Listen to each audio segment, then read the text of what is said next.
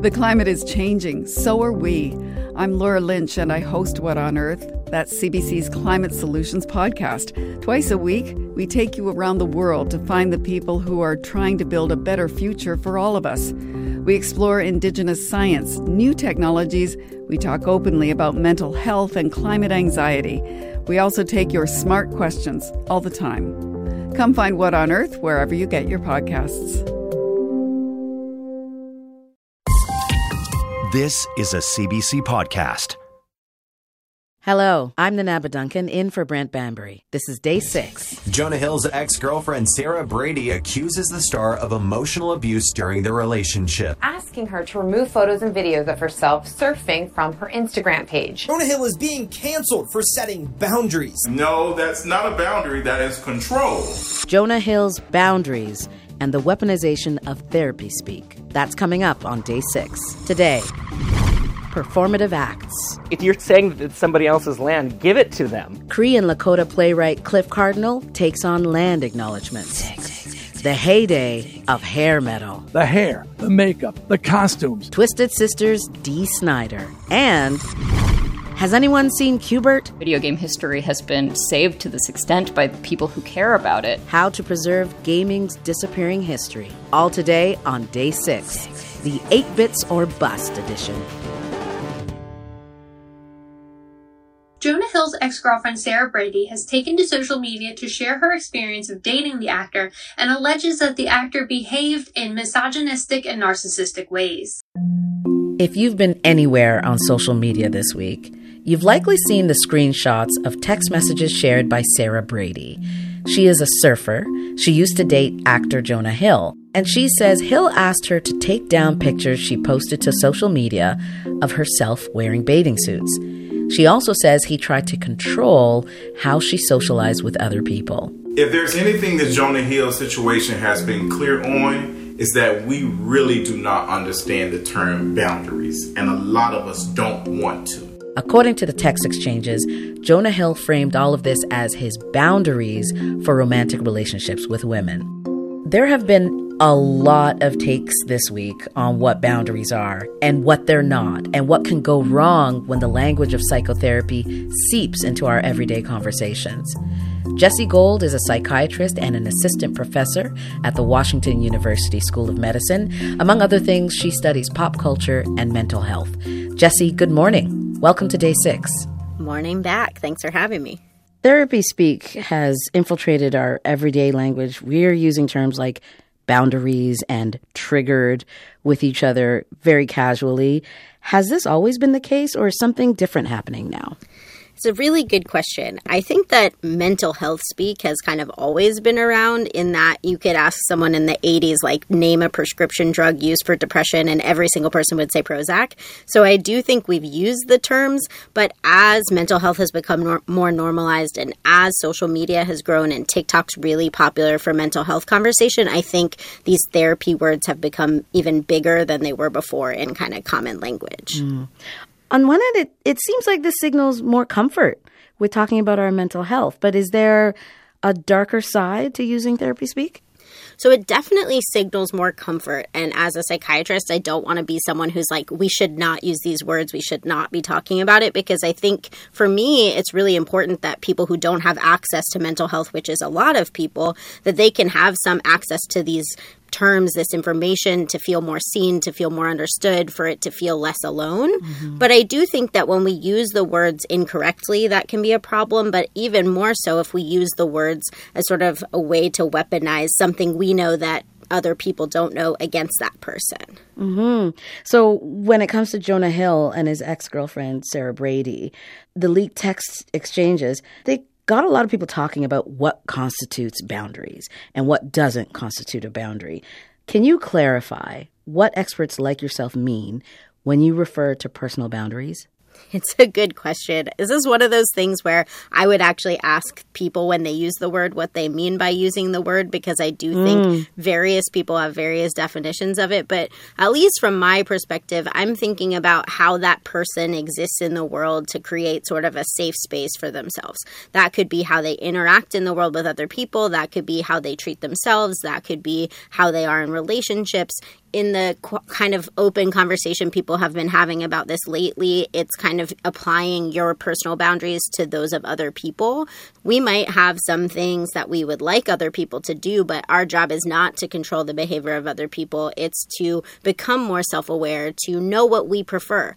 Boundaries are about kind of self exploration and understanding how you interact in the world, not controlling the behavior of someone else in the world, if that makes sense. It does. So we've got boundaries as one term that people are not using correctly. what are some other psychotherapy terms people are using incorrectly? Sure. I mean, from my perspective, because I am a psychiatrist, I think we use diagnostic terms a lot and we don't actually mean the diagnosis. So when we say depression, we don't actually mean that we have like major depressive disorder. We mean we're sad. Mm. When we say we're anxious, we just mean we're worried. We don't mean we have anxiety disorder, right? When I use the term, I probably mean somebody has anxiety disorder. I think a term like bipolar is often misused to be sort of like changing your mind quickly or changing your mood super quickly. And if, if you've ever met somebody with bipolar disorder, they would tell you that that lasts for days. And there are a lot of other symptoms that go with that.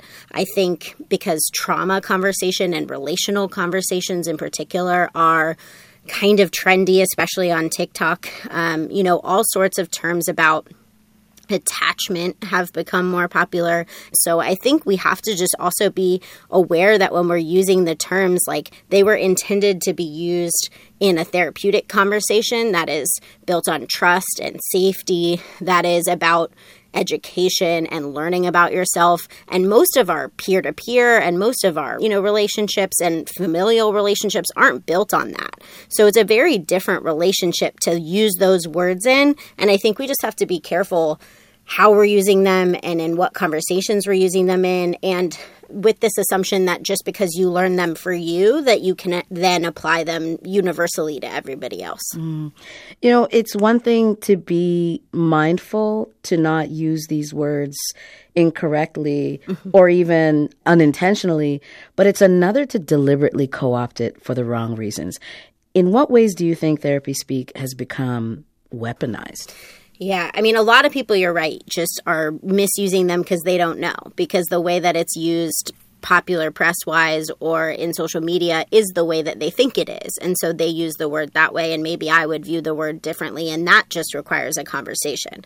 In terms of weaponizing, I think we've actually weaponized mental health and therapy for a long time. Like we have this history of like, Mm. if we don't like what somebody's doing, if we don't like something that feels like hatred or anger, we'll say like, you should go to therapy. And I've never personally liked how we've done that because I don't think that's right. Like if someone has a behavior that you don't like, the answer is not necessarily like go to psychotherapy. You do something I don't like, these terms can fix you, or these terms are exactly what you're doing, and sort of labeling someone in some way. And that can feel really hurtful, especially if you don't know what those words mean. But even if you do, you might have this understanding of the word. And when it gets applied to you, that can feel very hurtful, especially if it's coming from someone you love or trust or have a relationship with, that that term feels like a negative statement or something really broadly applied to your behavior or personality that. I don't know, has a lot of connotations with it that feel really bad. Now, what about the people who regularly use therapy speak, um, who could be seen as having done the work or they're more studied in the area of emotional well being? If their intentions aren't right, could their use of the language make them more dangerous somehow? It's a really good question. You know, I I am a person who likes that people talk about emotions more openly and thinks that's important for good healthy relationships in general. And so like just simply using the words or being more well versed in yourself and the words to me is not problematic, but when you use it as if you went through the same training I did or you Mm. use it to label someone else and make someone else feel bad or make someone else, you know, think that you know something that actually you might not know because I can tell you a term applied to one person could look very different in somebody else. And you might not know that because you didn't go to medical school, psychiatry residency training, and then see patients every week, right? Mm. Just because you know it doesn't mean you can apply it to everybody. Well, let's talk about the professionals. Uh, when language from psychotherapy is routinely misused, does that make your work harder?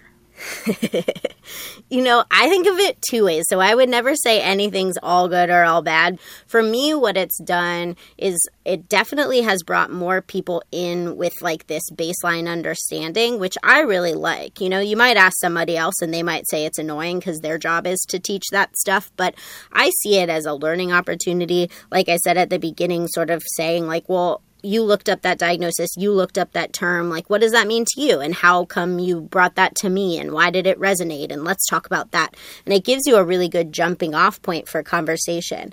But on the other hand, if watching a bunch of TikTok videos or reading a book made you learn something that I might disagree with, we might have a harder time forming a relationship and a trusting one because I might not be able to give you everything that you expect. Because you might say, I have this diagnosis, I know I have this diagnosis, and I might say, well, it could be that, but it could be something else. And if you can't hear that or you don't have the leeway to hear that, it's a lot harder for me to do my job. Jessi, thank you. No problem. Jessi Gold is a psychiatrist and an assistant professor at the Washington University School of Medicine. Here are some other stories we're keeping an eye on this weekend. If that's what the Canadian government wants to do and enforce on our people, then so be it. Let it let it let us let us get arrested. Protesters remained defiant this morning outside the Brady Road landfill site in Winnipeg. Yesterday, a judge issued an injunction ordering the protesters to allow access to the front entrance, which they've been blocking this week. The protests are in response to the Manitoba government's refusal to search another landfill site north of the city, where police believe the remains of two First Nations women are located. The provincial government says a search would cost about $185 million and that the likelihood of success is too low. Protesters say the refusal is a sign governments don't take missing and murdered Indigenous women and girls seriously. Winnipeg police believe Morgan Harris and Mercedes Myran, both from the Long Plain First Nation, were murdered and that their remains are in the landfill. And investigators have taken statements from more than 70 survivors and at this time, we believe there may be more than 200. On Wednesday, the RCMP gave an update on an investigation into sexual abuse allegations at a provincially run detention center in Nova Scotia. The abuse is alleged to have taken place between 1988 and 2017. No alleged perpetrator or perpetrators have been named, and no charges have been laid. The investigation stems from a class action lawsuit filed on behalf of three men who say they were abused while they were at the center.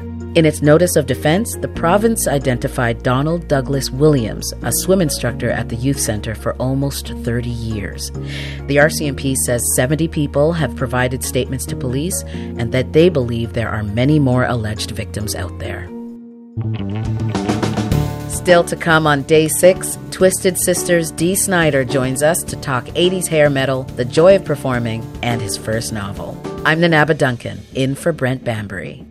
And what I miss most of all is the reckless abandon of my live performances. Old movies, old comics, old books, old everything, music, for the most part, if it has even minor commercial potential, is available. You can buy it legally. Uh, when it comes to games, that's really dire. That's Frank Cifaldi. He's the founder of the Video Game History Foundation, and he was giving a talk about the bleak state of video game preservation. Like other art forms, video games are of interest to researchers in a wide variety of fields, from cultural history to epidemiology.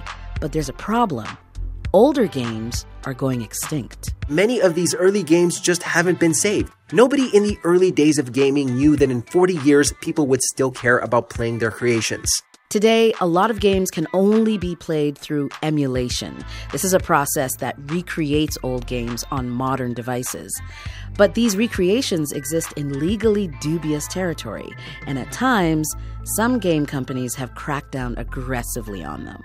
The tragic reality is that some of these illegal files are all that remain of these games. The question remains if we're okay with the casualties, if we're okay with companies like Nintendo gatekeeping thousands of games under the pretense of protecting their intellectual property and their fiscal bottom line. Fans of retro gaming have argued for a long time that many classic games are really hard or even impossible to find. And this week, a new survey seems to confirm that. The Video Game History Foundation just published a study on the current state of video game preservation, and the results are very bad. Phil Salvador and Kelsey Lewin are both with the Video Game History Foundation. Phil, Kelsey, welcome to day six. Thanks for having us. Hi, thank you. So, Phil, your report says that 87% of classic video games are critically endangered. What does that mean? Well, when we say critically endangered, what we mean is 87% of video games uh, before that came out before the year 2010 are no longer in print in any format. They were designed for what are now vintage video game consoles or obsolete computer operating systems. Uh, so the only way to get them is to find a used copy and to have the technology necessary to play them. And broadly speaking, they're really not publicly accessible anymore. There's a real danger that in the uh, long term future, or even just in a few decades, these titles will effectively be unavailable to a wide audience. So, how would we be able to get them? Well, there, there's a couple limited ways. One of them, of course, is to try to, uh, you know, find a used copy and get it to work on your end, which could be difficult uh, if you don't already have, you know, a retro gaming setup. Uh, the prices of all that are starting to go up pretty dramatically, so that could mm-hmm. end up mm-hmm. costing you hundreds of dollars to get all that set up. Uh, you could also view a copy at a library or an archive. But right now, with copyright law in the United States at least, uh, you have to visit there in person and sit down and play that video game in the library reading room, which can be challenging if you're trying to work through, you know, like a hundred hour video game. That's kind of prohibitive to do. And the other option, unfortunately, is piracy. None of these are really ideal. Uh, we did this study to put some numbers to this and start asking questions about okay, well, if these titles aren't going to be commercially available and there's no really good legal way to get to them, well, what do we do now? So, Kelsey, if we don't find a way to preserve these games, what do we lose?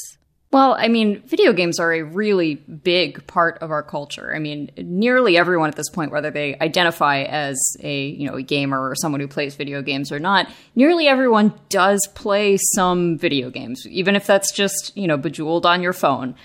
So it's an enormous part of our culture and a part of our history that we're basically losing the roots of. You know, we're we're finding it harder and harder to get access to and explore and dig into our past, which it's just not an ideal place for um, such a big part of our culture to be.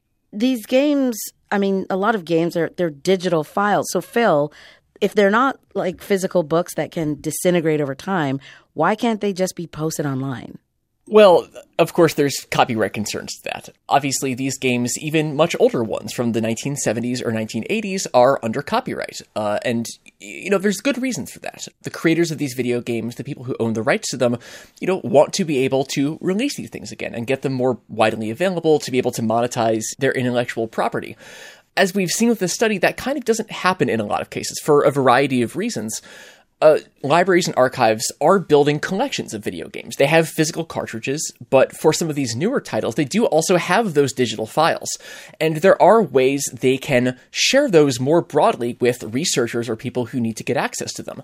Uh, we have technology like something called emulation, which mm-hmm. essentially mimics the behavior of what old game and computer platforms can do on a newer system. So you could have, you know, playing a Sega Genesis video game on your MacBook for instance.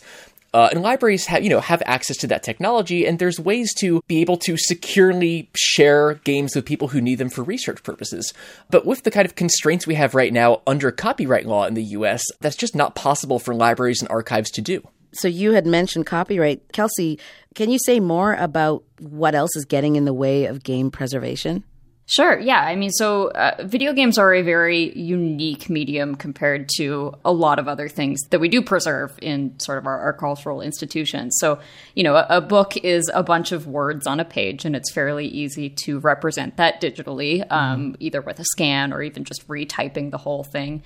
Um, video games are made to run on specific formats, and they often need specific tools, sometimes very specific control schemes. I mean, it's a, it's an interactive medium, so there's kind of a lot of things going on there, which makes it a lot more difficult, even if you have you know full and total copyright clearance to just do whatever you want with it you know, it's not as easy as what we've historically had to do for other mediums. That's kind of the reality that video games are, are stuck in, and it's yeah, it makes it it makes it pretty difficult to navigate. Yeah, and game companies are are reluctant to preserve their own history. Why is that? I think game companies want to re-commercialize their old games and get them back on the market and get it so people can play them again. You know, if you own that stuff, if you have the rights to it, you want to be able to make money off of it because mm-hmm. they're businesses. And I, I think what we've seen is they're able to do that for a select number of titles. For some of the really popular ones, they can make money off of. Uh, when it comes to some of the other things we're talking about, this 87% of games that are critically endangered, they might just decide that there isn't really a lot of money in it. So I think in a lot of cases, you know, they might even have the ability to get these games back out of the market. But in terms of business sense, there's not really a reason to do it their goal is, you know, to make products that people will buy and that they can make money off of. So, Phil, there are people who love these games and they have taken it upon themselves to build emulations of these games. What is going on there? So, this is something we actually love to highlight, which is that a lot of the work that's happening in video game preservation, uh, we like to say is being done by citizen archivists. Mm. It's the folks in the gaming community who are kind of, yeah, taking it upon themselves to develop these technologies. You mentioned emulation as an example, which is what we talked about earlier about, you know, being able to run games designed for old systems on newer platforms uh, a lot of the emulation technology out there that exists started in the fan community, but it's something that now is used by both libraries and archives as well as the video game industry because it's such a you know it's it's a great starting place for kind of making these games work again the way we want them to. Uh, and I think it kind of it goes underreported how much these efforts both in terms of you know academic preservation, but also in terms of the commercial market, have really come to depend on the sort of documentation and tools being developed by the fan community, by these people who are, are just care that much about these games.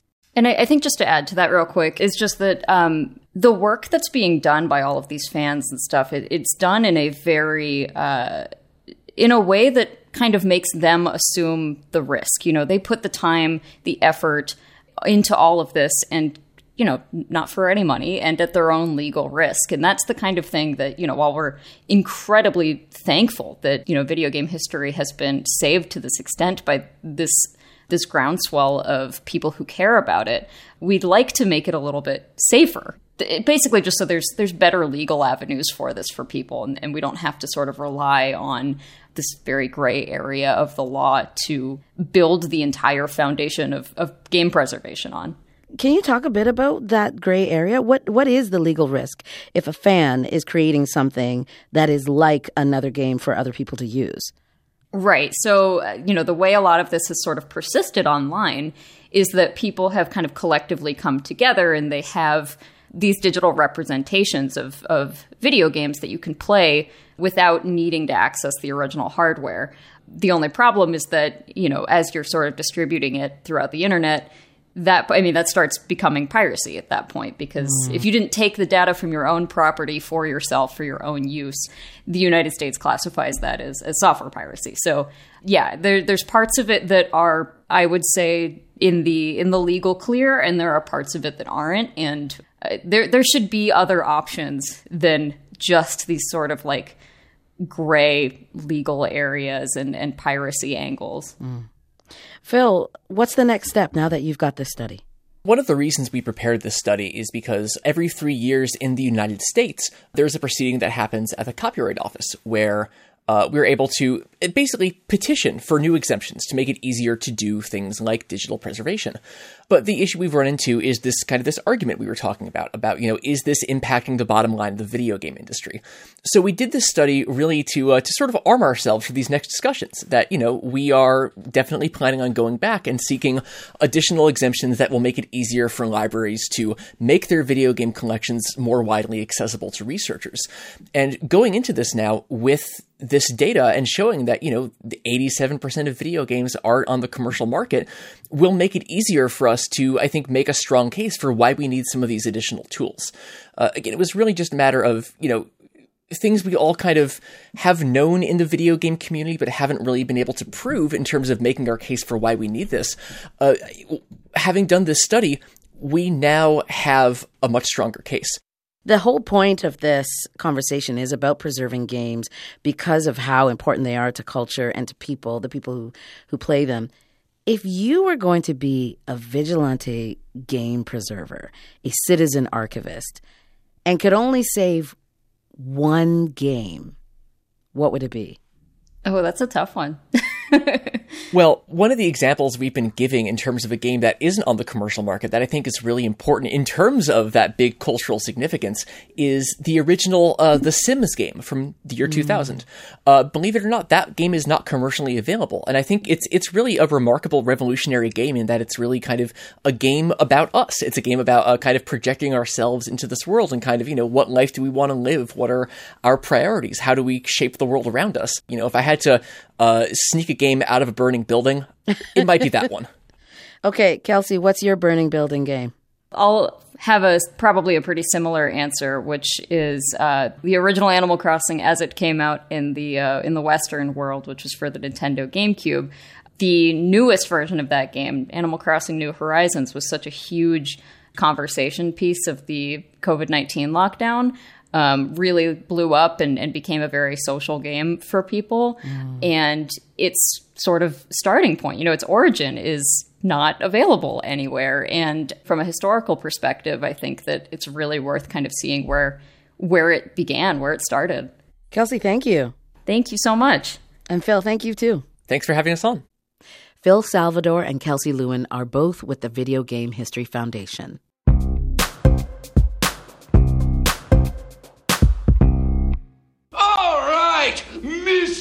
Sister, I want you to tell me, no, better yet, stand up and tell the class.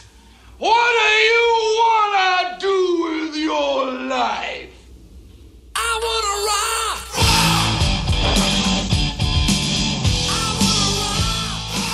And so they rocked. Twisted Sister's hit song I Wanna Rock was released in 1984, and when it came to going big or going home, 80s metal bands did it best. With big hair, lots of makeup, spandex everywhere. It was a moment in music history unlike any other. And next Tuesday, the new doc series I Wanna Rock The 80s Metal Dream drops on Paramount Plus. It follows the stories of musicians trying to make it in the world of heavy metal, including Skid Row, Vixen, Motley Crue, and Twisted Sisters' Dee Snider. When they first started out, MTV needed heavy metal, and they really helped take heavy metal, rebirth heavy metal, and take it to a whole nother level. Dee's hair isn't quite as big these days, and since his time as a headbanger, he has acted, he's performed on Broadway, written a stage musical, and this summer, he's released his first novel. Dee Snider, good morning, and welcome back to the show. Good morning to you. It's great to be here. I'm usually not up this early, but um, but uh, it's good to be here. I'm glad you are. Uh, so people have who have seen you perform with Twisted Sister know you for the big blonde curly hair, the makeup, the tight pants. It's still on my head. It's still on my head, but I've just uh-huh. uh, not wearing it full blown. People see me, they go, dude, what happened to the hair? I go, dude, what happened to yours? and how do they respond? They go, well, you know, it fell out. Oh, mine didn't fall out, fortunately. Still on my head. Whose idea was it for you to wear the big hair and the makeup in the first place? Well, my hair has a mind of its own. And when I joined Twisted Sister, they were very inspired by the early 70s glam bands. I joined them in 76, like the bands like the New York Dolls. Uh, but I got to give a lot of credit to my wife, Suzette, who's been with me for 47 years.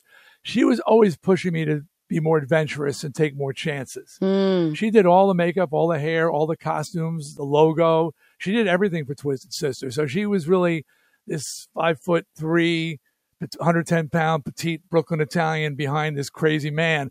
And she just kept pushing me to get, put on some lipstick. I don't want to wear lipstick. Put on some nail polish. I don't want to wear nail polish. And I had pink fingernails for like 20 years. So, uh, So blame her. Uh, I will when I talk to her. Uh, so when your kids and your grandkids see these old videos of you, what do they think? I think they think I'm a Muppet. I think they think I'm like, who's that Sweetums? the big raggy Muppet, you know, like, because little kids, not just my, my grandchildren, but like I see it all the time on social media. Kids love those old videos. And I'm going, I know Yeah. the songs are catchy. I know they're funny, but when they're looking at it, it, it I said, I think they think I'm Sweetums from the Muppet Show. It's it's the visual, right? There's so much to look at. Yeah. It's fun. So music in the 80s, it was it was such a different time. It was that fun time. Uh, but the heavy metal scene was particularly unique. When you look back, how would you describe that time in heavy metal music? You know, I am the great observer uh, because I was not a participant. I was a participant in performing, but I was already married. I already had my first child by the time we the band broke. I never drank. I never did drugs. Um, and uh, you know, we're going to be talking about my book Frats in a little bit. My first novel. I, I got the writing bug in 84 after doing the Twisted Sister videos, which I created in my head. And I said, wow, this is kind of cool. So I, while everybody was out partying, I was in the back room uh, practicing writing, writing, writing, writing, writing, writing. And I got really good at writing. But I did observe. And it was called the decade of decadence for a very good reason. I mean, you know, it was the Reagan era. And I think whenever you have a super conservative time politically and socially, you'll see a reaction. I mean, the hair, the makeup, the costumes, the the drugs, the alcohol, the the mass consumption, the level of partying, and I did not participate, which makes me incredibly boring. But I'm um, still married. Uh, I still have my money, so I'm I'm. You're talking to like the wrong guy, other than the guy who was clean and sober enough to tell you, yeah, it's all true.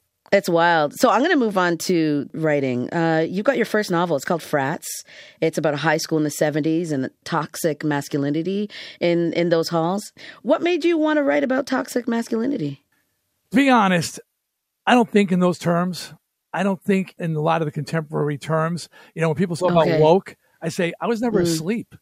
So, um, so, in your words, how would you describe it? I'm, I'm using the words toxic masculinity, but how did you think of it? I, I was just writing about a very intense time, high school, when I was in high school, the ultra violence that was going on with the high school fraternities, which were just gangs that were sort of permitted by the school.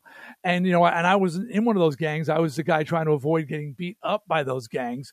So it was a very intense environment. And I wanted to write about it because I thought that was the way it was everywhere. And then when I started telling people about these high school fraternities who ruled the school, people go, What's a high school fraternity? What is that? So I found out, oh, this didn't mm. go on everywhere. So I wanted to write about this experience. And yeah, it is toxic masculinity. And when you read something like this, you understand how it reverberates mm-hmm. and it goes on for generations. It's really hard to break mm-hmm. that cycle. And I am breaking it. I mm-hmm. did, my father hit me. I never hit my kids, but I'm still this intense, tough figure. And I know it affects my sons because they feel like they're disappointing me, which they're not. I, I adore them, but they're not, none of them are as big as me and as bad as me and as tough as me. And I'm glad they don't have reason to be. Let's get back to Bobby. He has a girlfriend named Angel, and you write about their relationship with such affection. How similar is their relationship to the one you have with uh, Suzette? There's a lot of similarities. You know, uh, someone said write about what you know, and when it came to a love affair and a long time love affair, and and a kind of crazy courtship with my wife's family being in the mafia and all that, um, you know, I, I, thought it would be it was a, it was a strong one to draw on, and uh, that's one thing. Even though the book is is based as fictional characters, everything is based on actual events. The only not true event in the book is the inciting incident when Bobby. I don't want to ruin it for people. Hopefully, who will read Frats. Okay. Um, when he sees his friend being hurt by these guys, and he comes to his rescue, not knowing that these people who are hurting Brett are like the wrong people to mix it up with, and he becomes their mortal enemy, and he has now got to protect himself and defend himself, and his whole life goes into a downward spiral. But everything else in the book, besides that moment, is based on actual things that happen, including the courtship with Suzette and me. I mean, with Angel and Bobby. Sorry. With Angel and Bobby. Okay, so Bobby Kovac, that's his name. He's he is a metal fan, and the band in the book Dusk shares the name of your own high school band. So clearly, music is still in your heart. Well, it's actually well, that's the only passing. It's set in 72, 73, and at the prom in the book, the band Dusk, D U S K, is playing and Bobby says the singer went on to become pretty famous. And I was the singer in Dusk, and we were in 1973. We were the band that played all the dances and all the things, you know. So, so that was the only passing reference to me in the book, actually. The guy who ended up becoming pretty famous. Pretty famous, yeah. Do you miss performing with Twisted Sister? You know, what I miss, and I've and now I, I, after Twisted, I did like three solo albums, and um, but I've stopped doing that as well, and I'm really putting that behind me. Mm. And do I miss it? Yeah. And what I miss most of all is the reckless abandon of my live performances. They weren't thought out. They were the most childlike thing. My last touch with childhood, and that's Mm-hmm. well, my performance. I would just say, uh, I'm going to fall on the ground now. And I just fall on the ground and start like thrashing around on the ground. I'm going to jump up in the air. It was very much the idea would pop That's in my head play, and then I would do it. Dee. That's what you're talking about. Yeah, you're talking about play. Yeah. As adults, we just, everything is so Yeah. thought out and predictable. And, and, you know, was Twisted right to the bitter end, there was that frantic craziness of when I was on stage that, I, and I'll miss that. The reason I stopped it is though, is I, nobody beats gravity and I got stuff going wrong. I've had throat surgery, shoulder surgery, knee surgery, neck surgery. I mean, I've had so many surgeries and I just, I was able to play and I didn't have to think about it. Now I got issues and I hate talking about it. So I, I'm, I'm going to quit while I'm ahead. Dee, thank you so much. I appreciate the time. Thank you. Dee Snider was the lead singer for Twisted Sister. His new novel is called Frats, and the documentary series I Want to Rock: The 80s Metal Dream is going to be out on Paramount Plus this Tuesday. Still to come on day six, Cree and Lakota playwright Cliff Cardinal on the problem with land acknowledgments and what we should be doing instead. I think that they don't go far enough.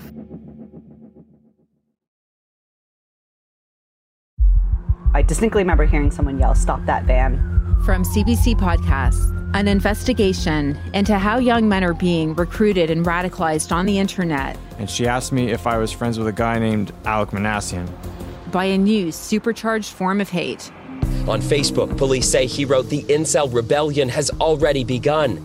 A dark online subculture that's spilling over into the real world. Boys Like Me, available now on CBC Listen and everywhere you get your podcasts. I'm Nanaba Duncan, in for Brent Bambury. You're listening to Day 6 from CBC Radio. We're on public radio stations across the United States. Listen on demand with the CBC Listen app. We're available wherever you get your podcasts and at cbc.ca slash day 6.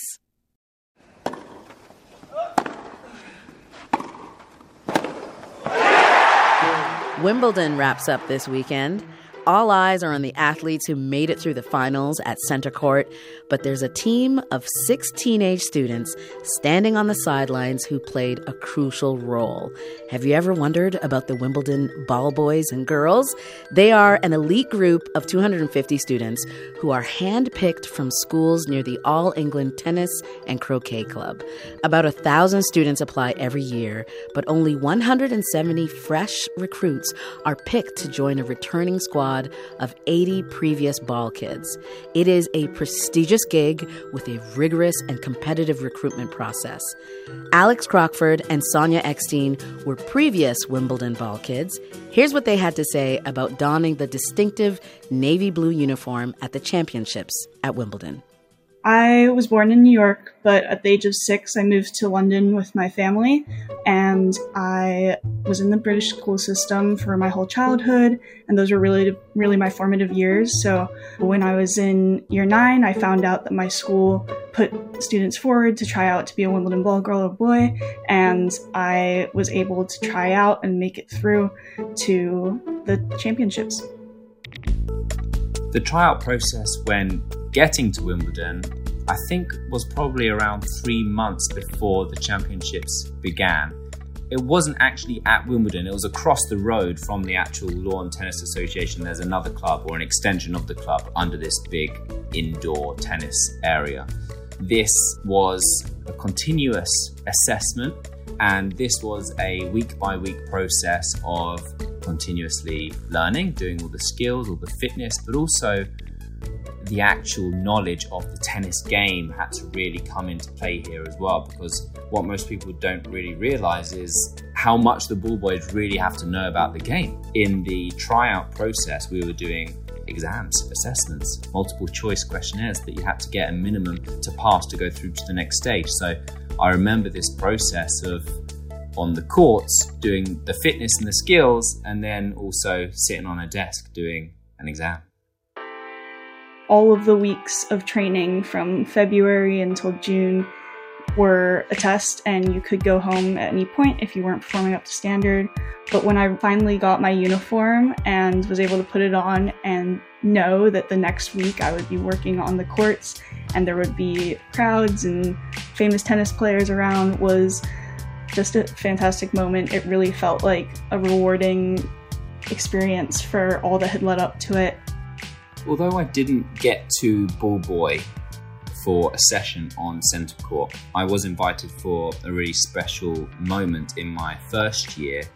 There's this thing called the Guard of Honor, which is when the winner, the finalist, wins, the court gets transformed into a bit more of a that celebratory moment. And there is this Guard of Honor, a lineup of ball boys and girls, so that the players can come through and get their awards, etc. And I was invited on for the men's final with Nadal and Federer, and Federer won. So that was a really, really special moment for me to stand on that court with the magic and the atmosphere and the energy of all those thousands of people around cheering and to be around uh, the players.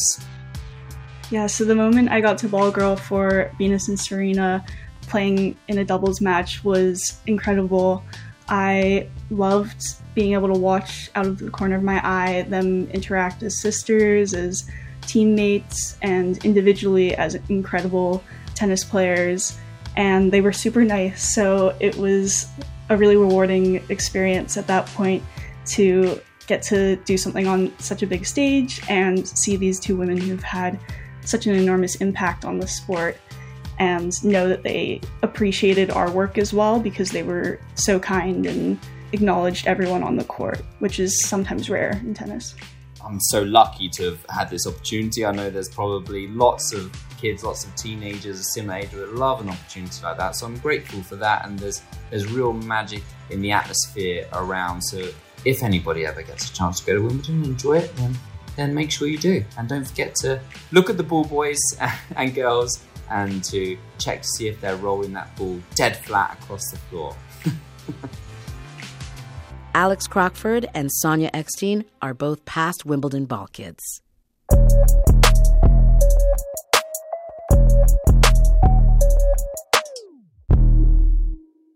They asked me to do the land acknowledgement today. I fucking hate land acknowledgements. I find them so goddamn patronizing. You want me to come up here with my feathers and my beads, bless your little event, tell you you're woke. So I said I'd be delighted. That's playwright and actor Cliff Cardinal from his one man play called Land Acknowledgements or As You Like It. He first performed the show in 2021 at Crow's Theatre in Toronto. It was billed as a staging of Shakespeare's As You Like It, but it was not. When the curtain came up, Cliff Cardinal began his land acknowledgement and just never stopped.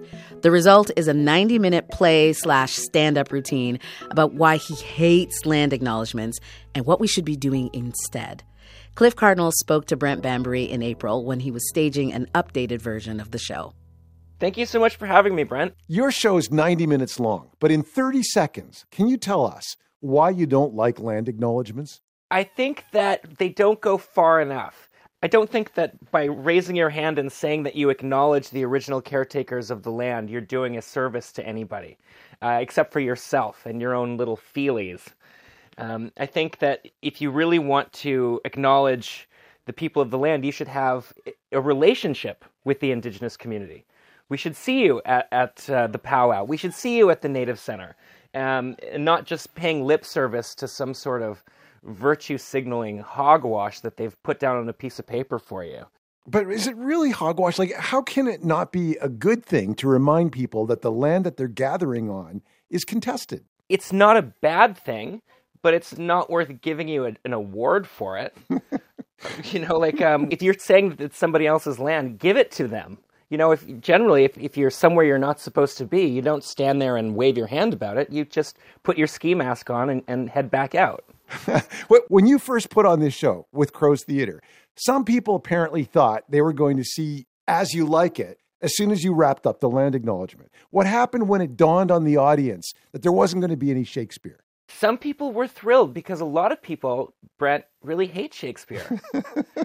they don't. They, they they came to see it because you know their partner dragged them along, or um, you know who knows why. I have no idea why people buy Shakespeare, but they did.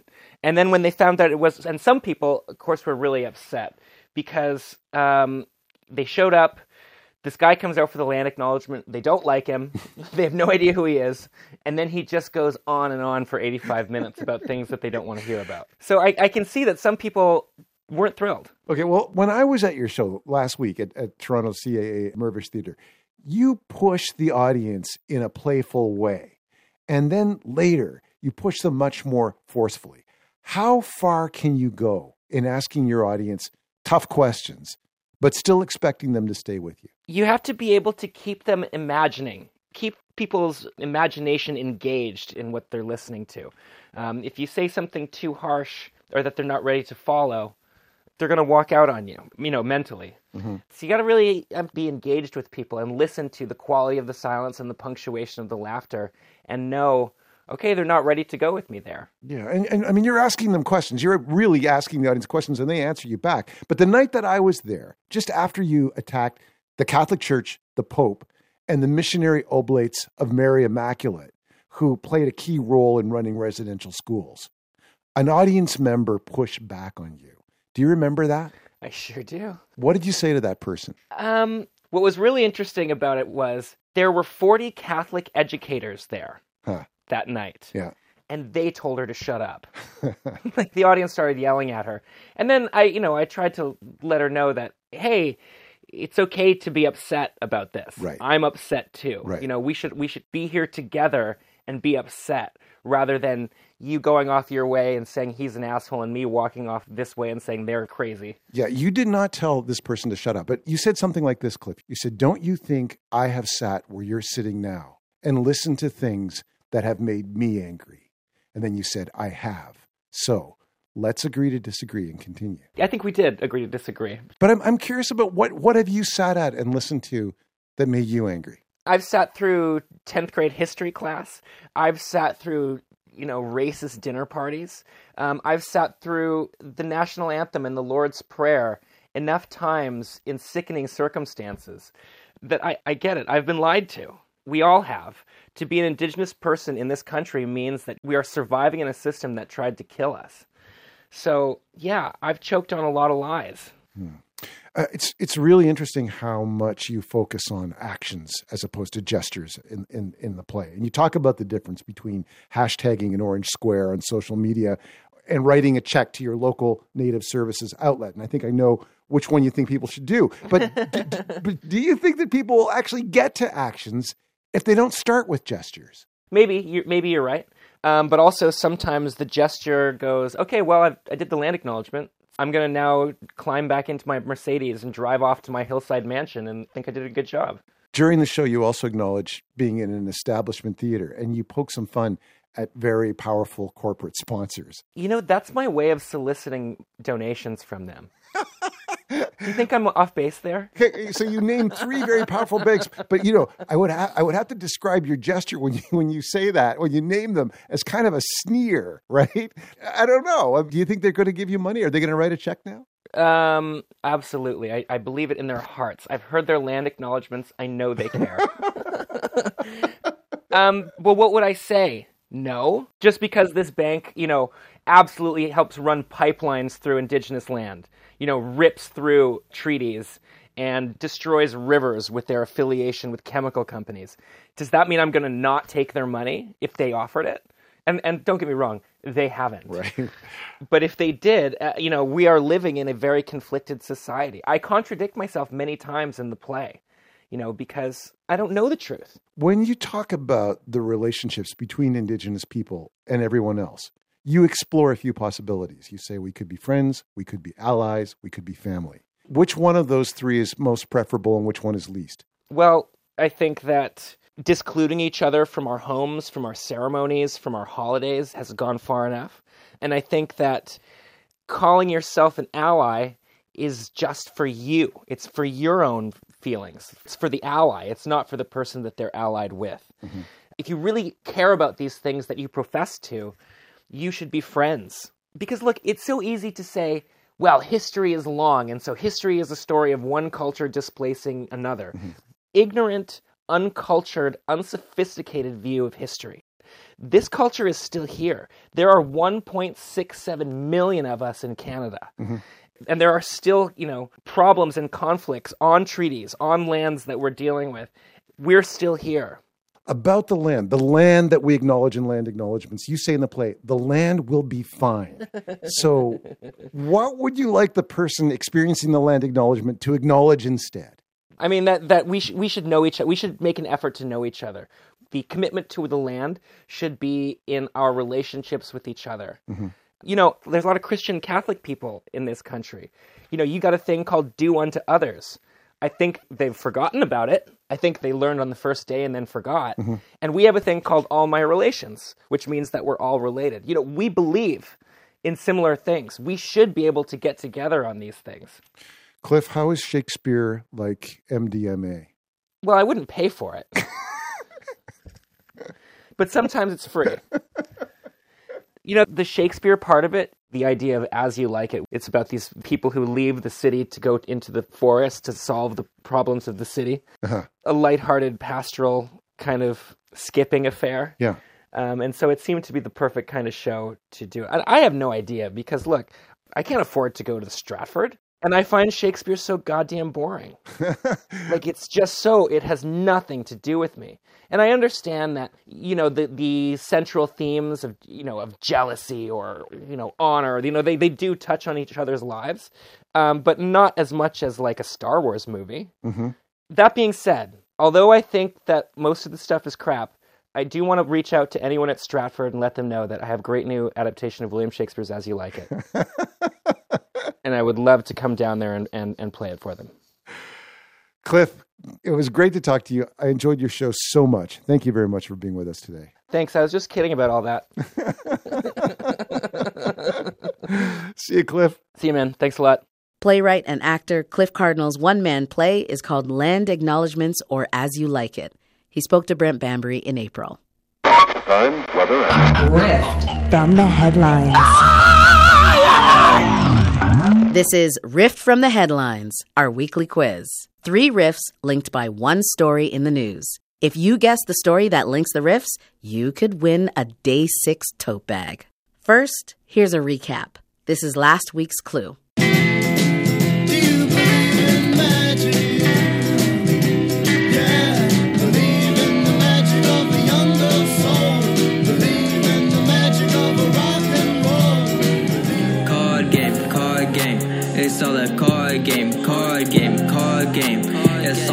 A card game, card game, card game. It's all a card game, card game, card game. It's all a card game.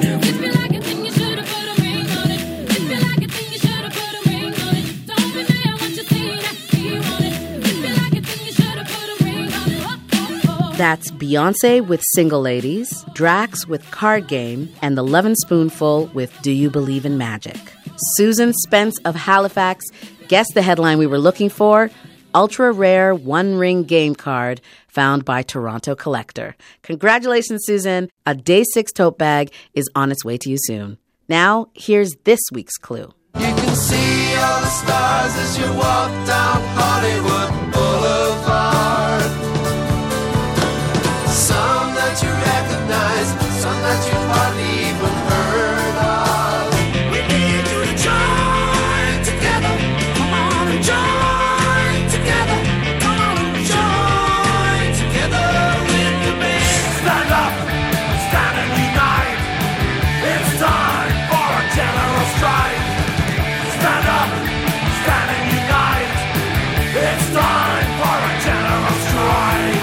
What is the story that connects those riffs? Email us your answer, put riff from the headlines in the subject, and send it to day6 at cbc.ca. Please include your mailing address because one right answer is going to be picked at random, and the prize is a Day 6 tote bag. You can listen to the clue again anytime at cbc.ca slash day 6.